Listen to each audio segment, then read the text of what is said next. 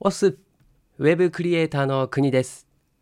この番組では番外編として西野昭弘エンタメ研究所過去記事投稿を毎日配信しています。今回はこの夏株式会社西野に新しく入ったインターン生という記事です。金婚西野昭弘さんが運営するオンラインサロンの記事は過去1年以前のものは基本シェア OK となっています。記事の振り返りや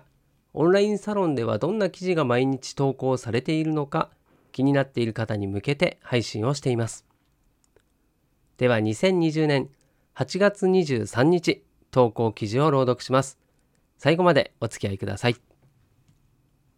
さて、ここ最近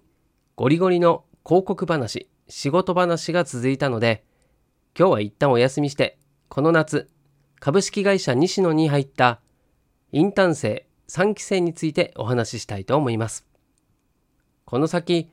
皆様の活動のサポートをさせていただいたり、時には逆に助けていただいたりするのが彼らだと思うので、今日の記事でサロンメンバーの皆様と3期生の距離が近くなると嬉しいです。最終面接のこと。本題に入る前に、僕が立ち会ったインターン生の最終面接について。最終面接では6人から4人に絞らせていただいたのですが、そこには僕の意向も含まれています。ここで結果だけをお伝えするのは、最終面接で見送らせていただいたお二人に申し訳が立たないので、きちんと僕の口から選考理由を伝えたいと思います。結論から先に申し上げると、まさか能力不足などで見送らせていただいたわけではありません。ただのタイミングです。一人の女の子は、すでに別の会社の内定が決まっていて、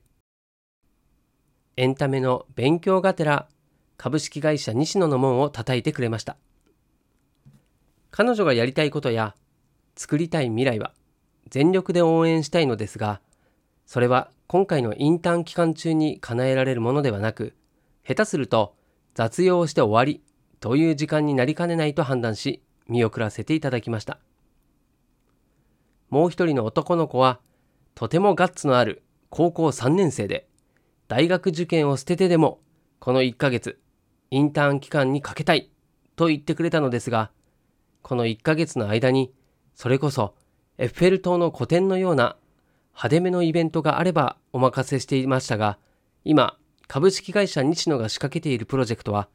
どれも長期スパンのもの。移動遊園地の開発とかで、この1ヶ月は準備期間、答え合わせができないになりそうなので見送らせていただきました。言い訳がましくて嫌ですが、最終面接に立ち会った僕も、社長のヤン君も、田村 P も、株式会社西野のことは一旦後回しにして、お二人の人生を僕らなりに勝手に考えこの1ヶ月は株式会社西野に使うべきではないという判断をさせていただきました。タイミングさえ合えば僕らはいつでもウェルカムなのでまた気が向いたら声をかけてください。最終選考にはそういった事情がありました。今回インターンに応募してくれた全ての学生さんを尊敬しています。でもってなんじゃかんじゃでピンポイントでお仕事をお願いすることになると思うので、またその時は力を貸してください。そんなこんなで株式会社西野の3期生が揃いました。そして、ここからは3期生にメッセージを送りたいと思います。3期生。まず、今回株式会社西野のインターンに応募してくれてありがとう。君たちが100人に1人という狭すぎる門をくぐった理由は、インターンに応募する前から様々な挑戦していたからに他なりません。少なくとも僕はそこをこっそり見させていただきました。僕は今回のインターンに落っこちてしまった子たちと、これまで何度も酒を酌み交わしてきました。君たちが立っている場所に立ちたくても立てなかった人たちです。インターンに受からなかった彼らの話を何時間も聞いて時には泣き出したやつの相手もして僕なりに彼らの思いを受け止めてきました彼らが僕に語ってくれた夢を僕は叶えたいです彼らとの別れ際僕は面白くなれそしたら必ず一緒に仕事ができるからと声をかけました。そして彼らは今その言葉を信じまた走り始めています。なので一つ約束してほしいことがあります。彼らが納得する3期生であってください。じゃないと割り切って再スタートを切った彼らがバカみたいな気持ちになるので。その責任を背負っていることを自覚してください。まもなく知ると思いますが残念ながら君たちがこれまで学んできたことはここでは1ミリも通用しません。そして才能やセンス以前の問題でシンプルに西野昭弘の3分の1の努力もできていない自分を知ることになると思います。そして残念ながら努力量というものはちょっとやそっとのマインドチェンジで増やせるものではなくまずはその体にへばりついている贅肉を落とさないとどうにもなりません。ちなみに僕と同じスピードで走ろうとした僕の相方は一度気が狂ってしまいました。絵本作家を目指し筆を握り続けた僕の指の骨は変形しました。ここはそういう世界です。夢破れた者たちの希望や嫉妬や恨みの上に成り立っている世界ですすべての言い訳を捨ててあらゆる覚悟を背負わないと息することすらままなりません。ただ、受け身になった瞬間に存在価値を失いますが、本気で戦う気があるのであれば、株式会社西野は結構いい環境だと思います。とっとと己の非力さを知って、大急ぎで成長して、やりたいことがあれば積極的に提案して、提案を通すだけの結果を残して、会社から予算を引っ張ってみてください。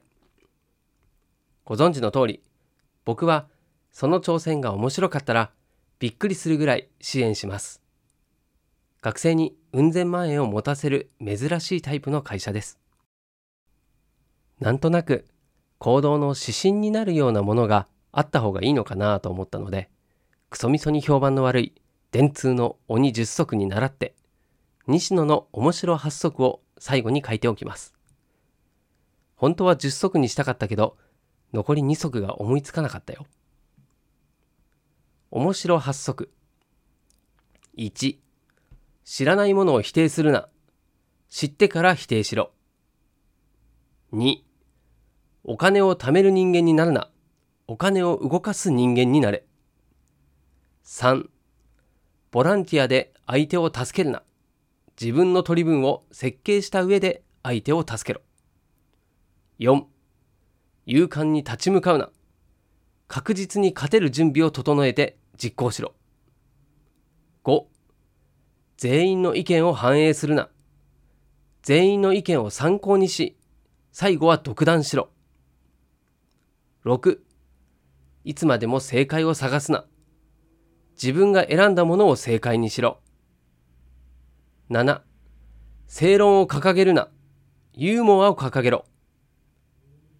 8新しいオフィスの場所を教えろ。